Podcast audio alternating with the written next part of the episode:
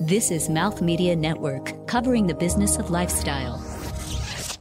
Hi, my name is Jeremy Stewart, uh, founder of Hari Mari Flip Flops. Uh, and what I love about fashion and about what we do is innovating in a space that's, uh, I think, been long ignored. Uh, so it's fun to build and fun to create new things in a, in a kind of uh, cobwebbed area. Some say there's a trend in the US towards casual, and in footwear, well, that's running shoes and flip flops. One of the fastest growing brands in that arena created a lifestyle brand almost by accident. Rob Sanchez sat down with this brand's founders on location at eTail West in Palm Springs, California. Coming up, you'll hear how a big part of the brand ethos, giving to a cause, may have backfired when the company launched, how they've seen flip flops play a role both as necessity and as a new category in retail, and why they once had to relabel 25,000 pairs of flip flops by hand, plus a move towards web only products and fighting cancer with footwear.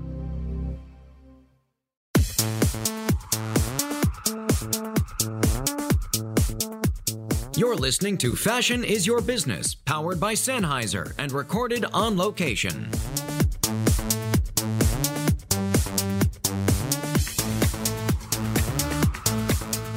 I'd love to have you tell me why you started the company and how it came about. So, strangely enough, this started out of politics. Uh, I used to be a consultant, uh, and we, uh, the company I worked for, would go into mostly foreign countries where um, there was very little knowledge about how to run modern media political campaigns. Uh, and with greater media scrutiny and um, greater scrutiny at the at the, the polls, um, developing countries and candidates would obviously look to America for uh, consultants. So um, my, my partner and I started working in Mexico and Central America and Haiti and eventually ended up in Indonesia. And what we would do is we'd go out, we'd poll, and we message test and research. We figure out what the kitchen tables uh, issues were, what people uh, wanted to hear, um, and then we take all that information um, and we basically distill it down and, and be able to uh, write all the scripts for TV, radio, print ads. We'd produce them all ourselves. We'd throw them up on air, and hopefully, if we were doing our jobs correctly, we'd see the needle move. Uh, well uh, fast forward 10 years of, of doing that. And by this time, uh, Lila and I were both living in Indonesia. Uh, we were a bit burnt out on um, politics and uh, uh, just the, the, the, nature of that that uh, beast itself, and then the, the, the individuals and, and, and, people involved. And um, and we were sitting in a hotel room at the very end of the, the last campaign that we worked on, and uh, we were having coffee, watching CNN in the morning in, in Hanoi, Vietnam, and um, and we looked up and uh, saw that terrorists had bombed our favorite restaurant in Jakarta, and it, it, was almost like one of those things where we were already almost done with what we were doing, but that was a clear sign for us to expedite that, that exit. And so we said, okay, let's let's move on. We were very fortunate that um, we realized that these tactics and skills and, and, and packaged assets that we were were basically employing in politics could be used for consumer packaged goods uh, a candidate, after all, is is kind of like a pack, package good in themselves, right? You package them up, you dress them, you attach messages to them, you send them out into the world, and um, if they're doing their job right, then hopefully uh, you have success. So um, we moved back to the U.S. and we were looking for what that consumer good could potentially be. And we had a lot of different ideas, but we kept coming back to flip flops for a lot of different reasons. But chief among them, it's a huge industry. It's a $24 billion a year industry, about 15 of that's in the U.S. Um, the, the market share leader has about 10%. Are you talking about footwear or flip flops? Flip flops only. Yeah, flip flops really? and sandals. Yeah. Um, and the market share leader has about 10%. So it's uh, unlike other industries that have a Pretty very fractured. Yeah, yeah, it's very fractured. And um, and because of just the state nature of the industry, uh, the iterations of black and brown flip flops, um, in the kind of two to four week break-in period associated with most most brands, uh, we just saw very little innovation. In fact, uh, the, the key thing we noticed was that there, from the time we left to go to move abroad and the time we came back, nothing had happened. It was almost like the, you know, the same day uh, uh, when we came back. So we said, okay, look, there might be something here. So um, uh, I got to work doing what I knew how to do. I started focus grouping people. uh, just gauging opinions and attitudes. I sat behind the glass and just listened for three days. And um, chief among uh, what people were saying and what our observations of, of our respondents was that a there's this ever ceasing trend towards casual in the U.S. Yeah. and flip flops and running shoes tend to be the natural recipients of that tailwind on the footwear end. B we found that uh, while we knew women were open to color, we found that the guys were too, but but brands weren't making colorful flip flops to, to meet that that demand. And last, we found that whether people love flip flops, they hate them, they all hit that little piece that goes between your first and second toe.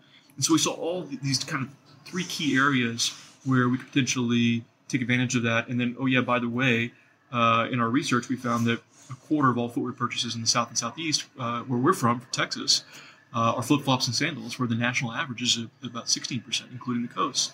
And so you have this footwear category that's long been um, left behind. It hasn't been innovated.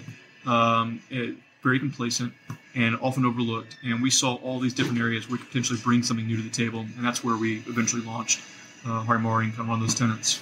Excellent. Um, as you were putting it together, how did you go about building the supply chain for the company? That's a that's a really good question. Um, we didn't. Okay.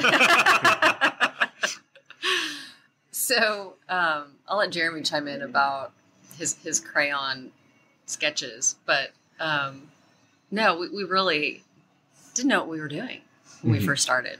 Right? We knew we had our vision, we had our goals, we knew the what we wanted the look and feel and the aesthetic to the brand for the brand to be. We knew it, we wanted to be premium. We wanted to focus on comfort and color and give back. One thing that um, I'd love to chime in on about the history of Hari Mari. So while Jeremy was um, working on a campaign in Jakarta and across the country, I got on the board for the American Women's Association and I spent my time helping kids in orphanages in and around Jakarta.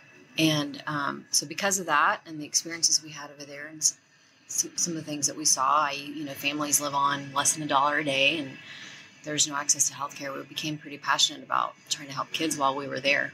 Mhm. So when we moved back and we were deciding on what company to start, we knew that we wanted to continue along that path and help kids here in the U.S. So we're super proud that we have a what we call a Flops Fighting Cancer initiative, um, where we donate a percentage of our sales to kids who are battling pediatric cancer Okay. um, here in the United States.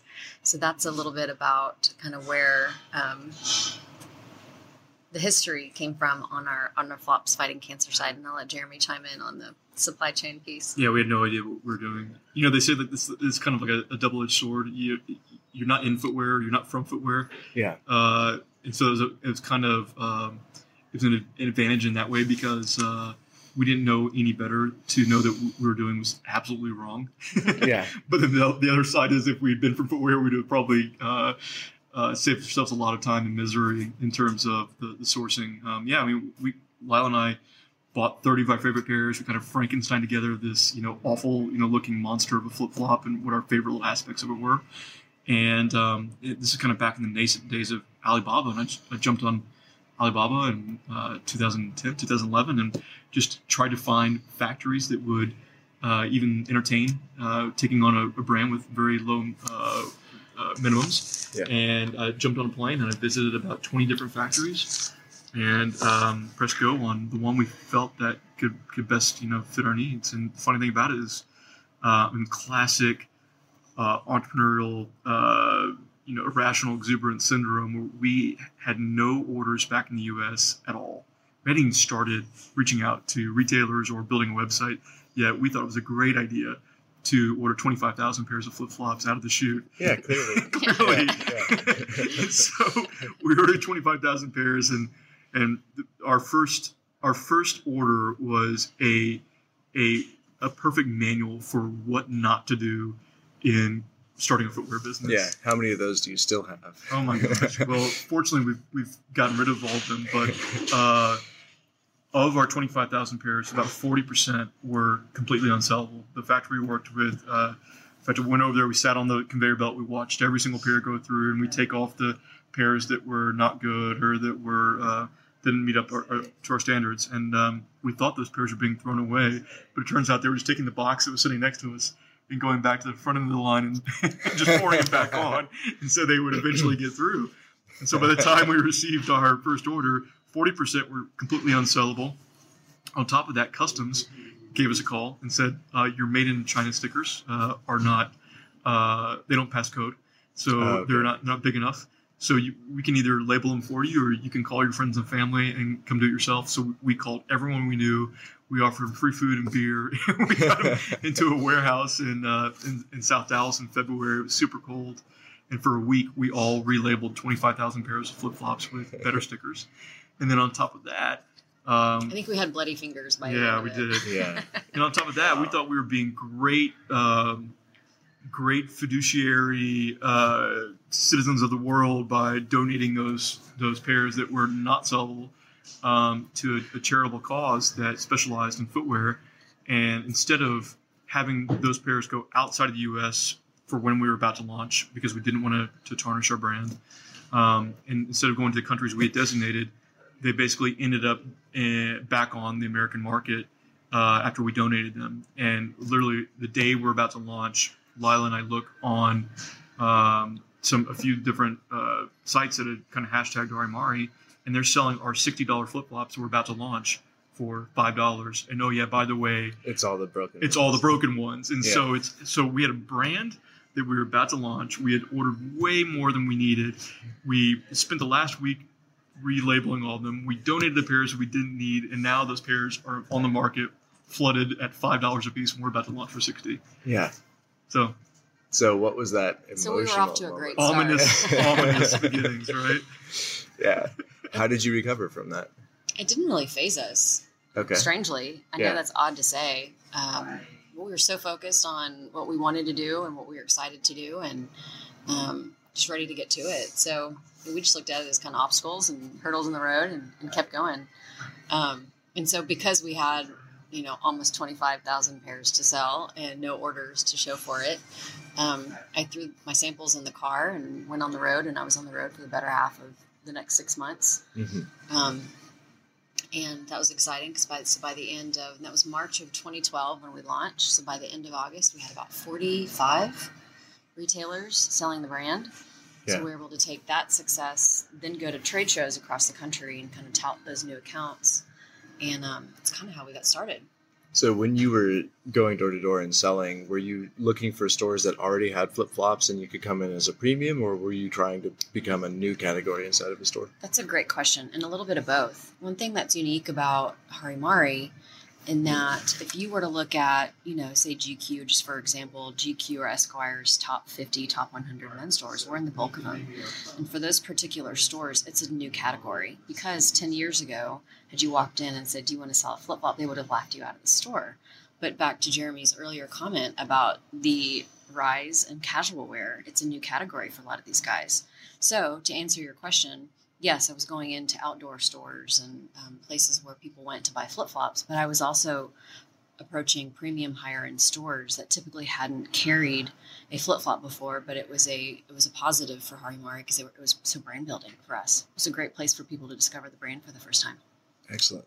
Yeah, we didn't realize at the time either, but because we weren't hitching this, this wagon to, to surf, um, because we were really uh, making an overt um, case for you know landlocked customers to, to buy flip flops and trying to appeal to them in a visual narrative that that that resonates better than than surfers and and ocean sports and paddleboarding, etc. Um, we were creating a lifestyle brand, but we didn't know it. Um, we were creating something that could be sold in yoga and running shops, uh, boutiques, small, big box, and, and then also in, in surf and outdoor. And so, um, I mean, it's one of those things where, again, we didn't know anything. We, we didn't know what this industry was going to be like. We didn't know anything about footwear. And I think because of that, it kind of like dumb luck, we, we ended up creating something that I think has broader appeal or, and will uh, continue to than if we had just said we're going to be another uh, flip flop that's just based in the surf industry or, or born out of there. Mhm. So where are you at now? Um, I'm sure that it's been an interesting road for you. Uh, how do you look back on, on what you've built and um, how do you see kind of that journey now? It's been such a blur. You know, we've had I don't know why we thought it was a good idea to start Harry Hari Mari when our daughter was six months old, and we've since had a, another son, and then just insanely busy. As Jeremy and I always joke, we call it drinking from a fire hose. So I look back and it's kind of a blur, but it's been an absolute blast and so immensely proud of what we and our team have accomplished. And we'll be seven in March, and the company will be, and we have about a thousand retailers selling the brand. Um, and, you know, Nordstrom, Neiman, Zappos, just beautiful list of retailers across the country. And um, just immensely proud about what we've been able to, to accomplish and but we still have a long way to go at the same time see this is where our healthy competition comes into play because lila oversees all of our wholesale sales and and i oversee digital and so uh, lila's been taking me to the woodshed for the better part of seven years uh, in terms of our sales revenues and finally this year uh, the last year 2018 we caught up and so we're now 50-50 uh, in terms of wholesale and and digital and um, He's really excited. yeah, to say I can't that, tell. Yeah. I- I'm, I'm going to brag a bit, but um, but it's it's exciting because we're now seeing they're interdependent. I mean, I think a lot of brands uh, have a very strong opinion one way or the other, whether it be DTC or wholesale, and having a, a base of both. But to be able to to have two parts that are very equal, um, I mean, wholesale does so much for us in terms of exposure points. Uh, we found it's a great for a new brand. It's a great place for people to see, touch, feel, test drive uh, a new footwear brand for the first time. Um, it also is a great litmus test. It's a laboratory, right? Uh, when you put colors and styles in front of wholesalers, people with 25, 30, 40 years of experience are telling you, hey, this is going to do great, this is not. Uh, or these sizes work and this one won't. Or uh, that material, yeah, that's a, that's a winner. Or hey, that one's a loser. And it helps you to you know refine your your selection. And I think on the other hand, uh, DTC is great because uh, you know the, the the peaks and valleys of retail have only become exacerbated over the last you know at least in our experience last five years. And so DTC helps really even those peaks and valleys out for us because it fills in the, the valleys and, and, and it, it you know lessens the, the peaks in some respects. Um, so it's definitely um, an interdependent business for us. But I would even say beyond that, that you know uh, they say that entrepreneurs are kind of masochists. You know, you get punched in the nose every day, and you come back uh, asking for more. Yep. And um, and I think that's kind of true for us. I mean, we we love to go in every day and, and kind of face that new challenge, and and so we're not ones to, you know, we don't celebrate a lot. We don't pat ourselves on the back a lot because we feel like we haven't even really scratched the surface yet in a lot of ways. So we're, we're looking forward. While we're excited about the last seven years, we're really looking forward to you know the next seven.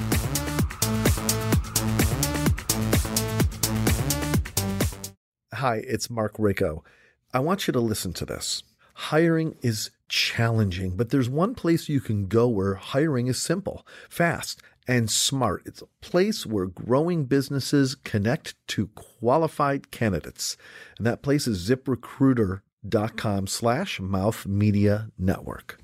Hiring used to be hard. Multiple job sites, stacks of resumes, a confusing review process. But today, hiring can be easy. And you only have to go to one place to get it done. ZipRecruiter.com slash mouth media network. Zip Recruiter sends your job to over 100 of the web's leading job boards, but they don't stop there. With their powerful matching technology, Zip Recruiter scans thousands of resumes to find people with the right experience and invite them to apply to your job. As applications come in, ZipRecruiter analyzes each one and spotlights the top candidates so you never miss a great match.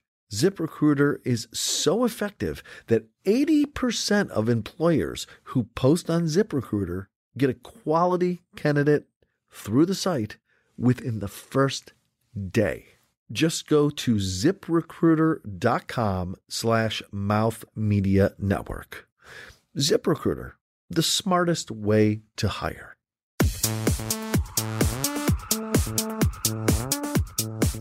As you're building the product, are you um, doing different product for wholesale and different product for online, or is it always the same? How are you approaching that um, assortment side? Historically, it's always been the same. But 2019 is actually the first year that we are going, we are creating and producing web-only products, and um, that will only continue to to grow, and we'll build off of that. And our audience is large enough to that we we can.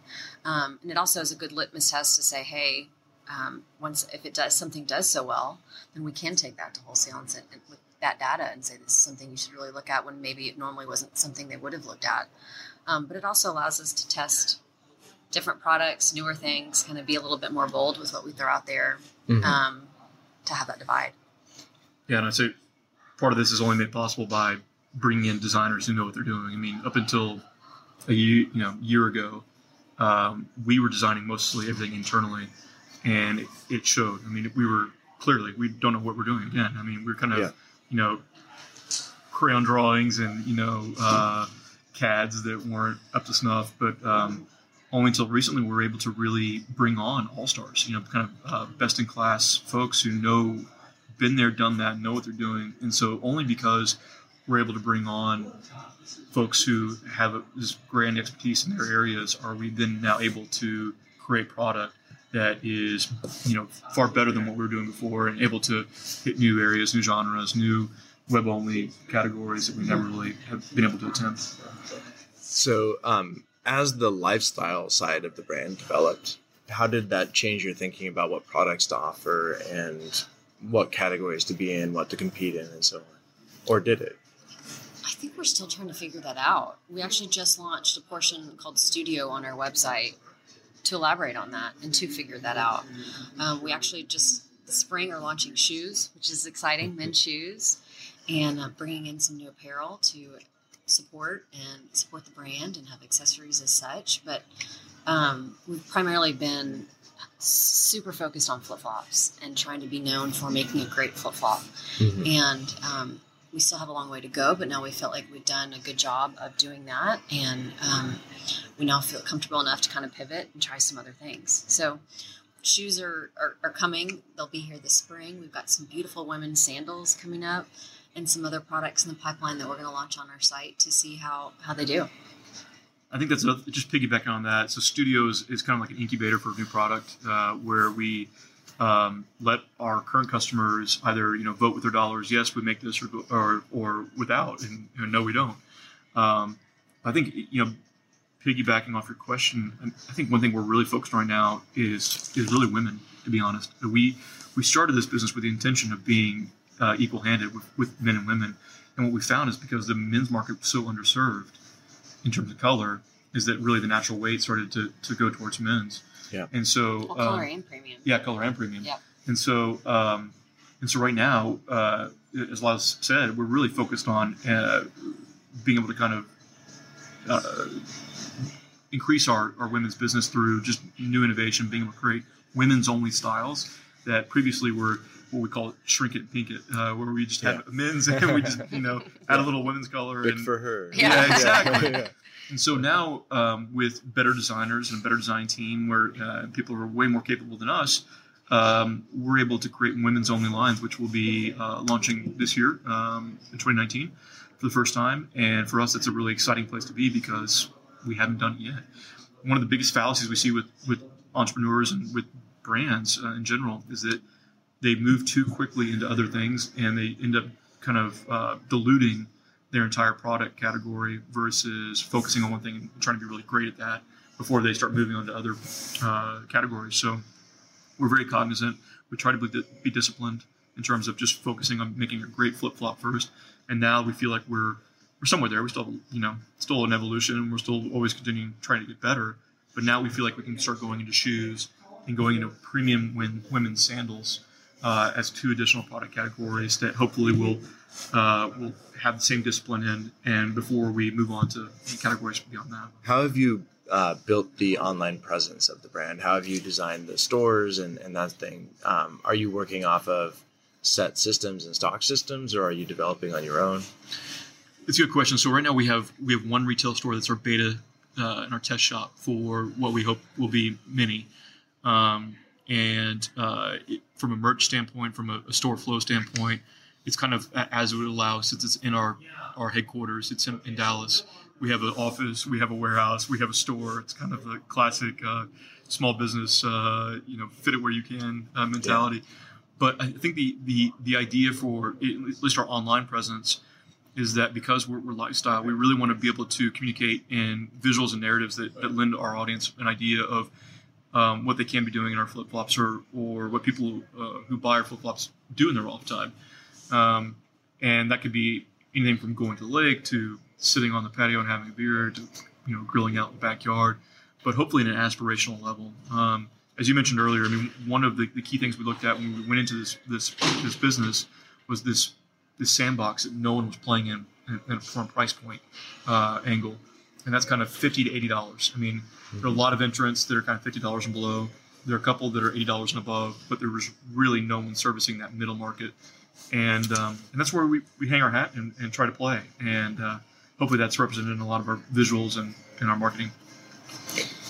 So, um, with the launch of shoes, with the with the expansion into women's, is that going to split the narrative on the site? How are you going to handle telling those new stories on top of what you're already doing? Yeah, I think it has to. Yeah, I mean, I think e- each deserves its own its own story. Um, each product, each um, each gender, each style, and so we're, we're cognizant of that. Instead of trying to kind of even our last photo shoot, we were we sat back and we were trying to lump all of our styles into into you know three or four hours of a photo shoot. We we sat back, we paused it on the photo shoot set and said, "Look, this is ridiculous. We're trying to, you know, fit all these styles into one story. They really each deserve their own story to be able to breathe in that, in that, that capacity." So we took a step back. We said, "Look, from a marketing angle, let's now approach this in terms of kind of mini narratives, mm-hmm. and let's take this specific style. What is it? what does it really speak to in terms of audience, uh, in terms of functionality, in terms of use, and let's go out and let's create a narrative for that, and not try to just throw everything in from a, a budget standpoint and trying to yeah. you know load our photographer up with a ton of uh, a ton yeah. of product just to get done in such a short amount of time. How do you handle that um, that guesswork of what to focus on? Are you using a lot of numbers and statistics to like crunch what you're doing, or are you relying a little bit on gut? Yeah. Um, how do you make those types of decisions? Well, with new product, it's got to be gut, right? Yeah. Um, you don't have we don't have any data on that. The only data we do have is back to what Jeremy was saying before was pre-books. So if there was a certain style that was pre-booked heavily, for example, we're getting ready to launch this line called Meadows on the wholesale side. On the wholesale side, um, getting ready to launch this line called Meadows online, and it was pre-booked um, pretty heavily across yeah. all categories and all types of stores across the entire country. So taking that data and saying, all right, well, clearly there's something there to it, even though it's a new product. Um, it could be a little bit different on the web. Time will only tell.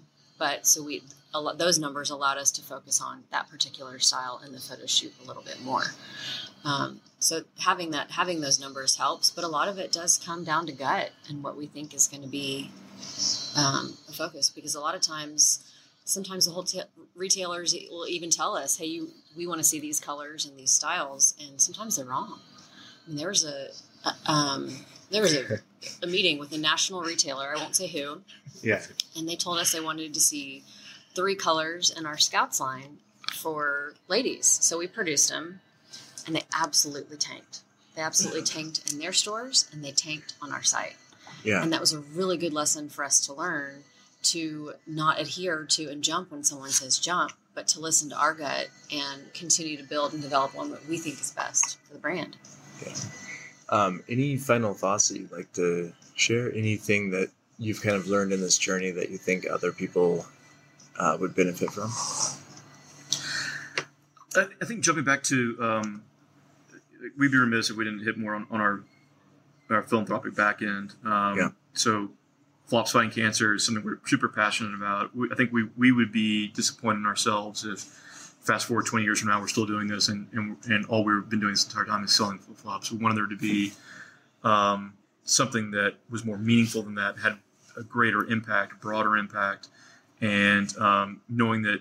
Uh, we saw a lot of great brands doing things for kids abroad. We wonder why uh, more weren't doing things for kids in the U.S and um, specifically, we, from our research, we found that uh, you know pediatric cancer is the most fatal disease in the U.S. among uh, children, and it's more fatal than all the other childhood diseases combined. And so we said, okay, look, that, that's where we're going to go. In fact, we even landed on helping kids with, uh, with cancer and fighting cancer before we landed on flip flops finally.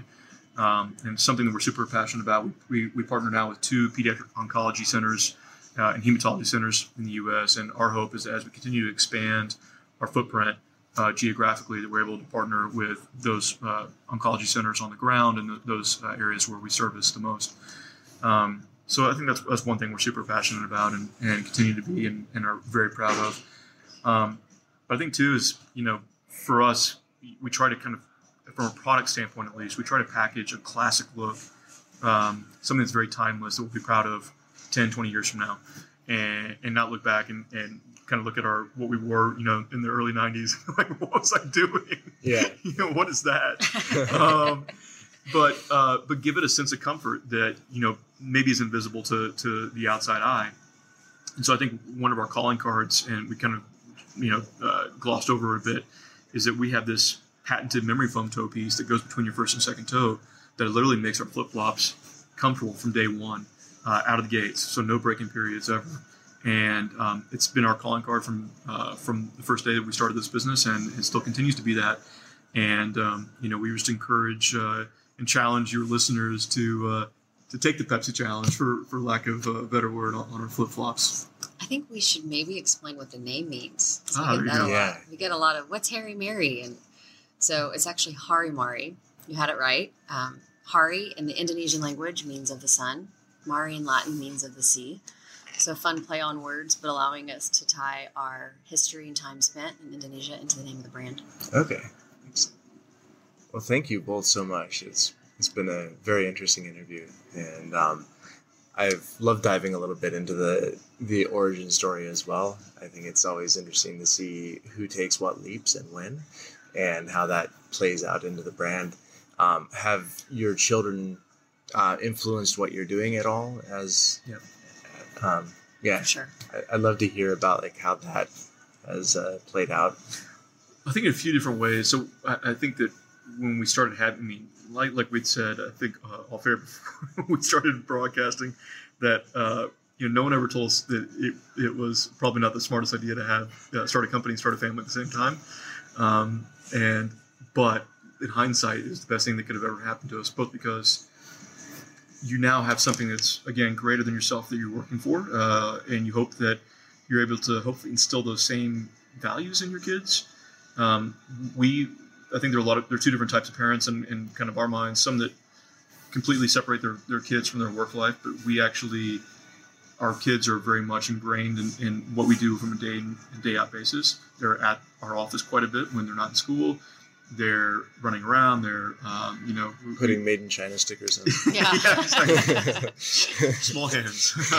uh, we we, ha- we haven't put them to work yet, but our, you know hopefully we will soon, um, and, and not um, not for anything else than just to give them you know hopefully a sense of work ethic when they're they're young, and that will hopefully continue to grow as they get older. Um, but they're a huge part of this, and I think that um, so in some ways, kind of landing on pediatric cancer before we started, and, and, and now that we you know we physically go into the hospitals we work with we um, visit with patients who are in, in treatment there.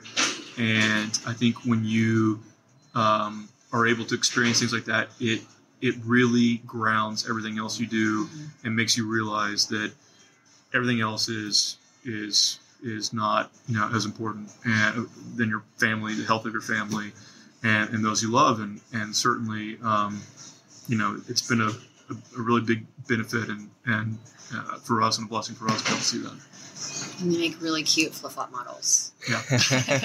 no, it's um, it's definitely grounding. Jeremy and I are both total workaholics, and um, it's they have because they are so amazing. They make us want to have a better work life balance, yeah. and so I think that's a great thing. And back to our our philanthropy. Um, it makes me that much more passionate about our Flops Fighting Cancer initiative because I feel we are so fortunate to have two very healthy children, and not all families can say that. The statistics behind pediatric cancer are insane. One in every 400 kids will be diagnosed with pediatric cancer before the age of 21. Yeah. So my level of gratitude for having children goes through the roof, um, and seeing what we see with our um, philanthropy. So Excellent. Well, thank you for sharing that. And, yeah, Yeah. thank you for having us. Thanks for having us, Rob. yeah, it was excellent. And uh, so, from Rob Sanchez, good night, y'all. Good night. Thank you.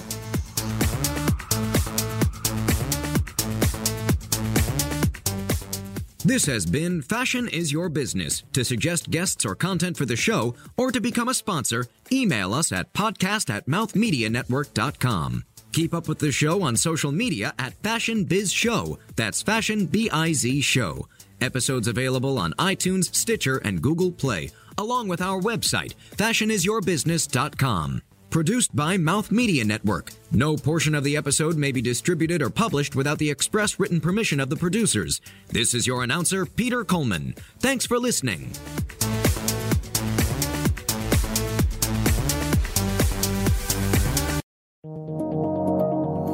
This is Mouth Media Network, covering the business of lifestyle.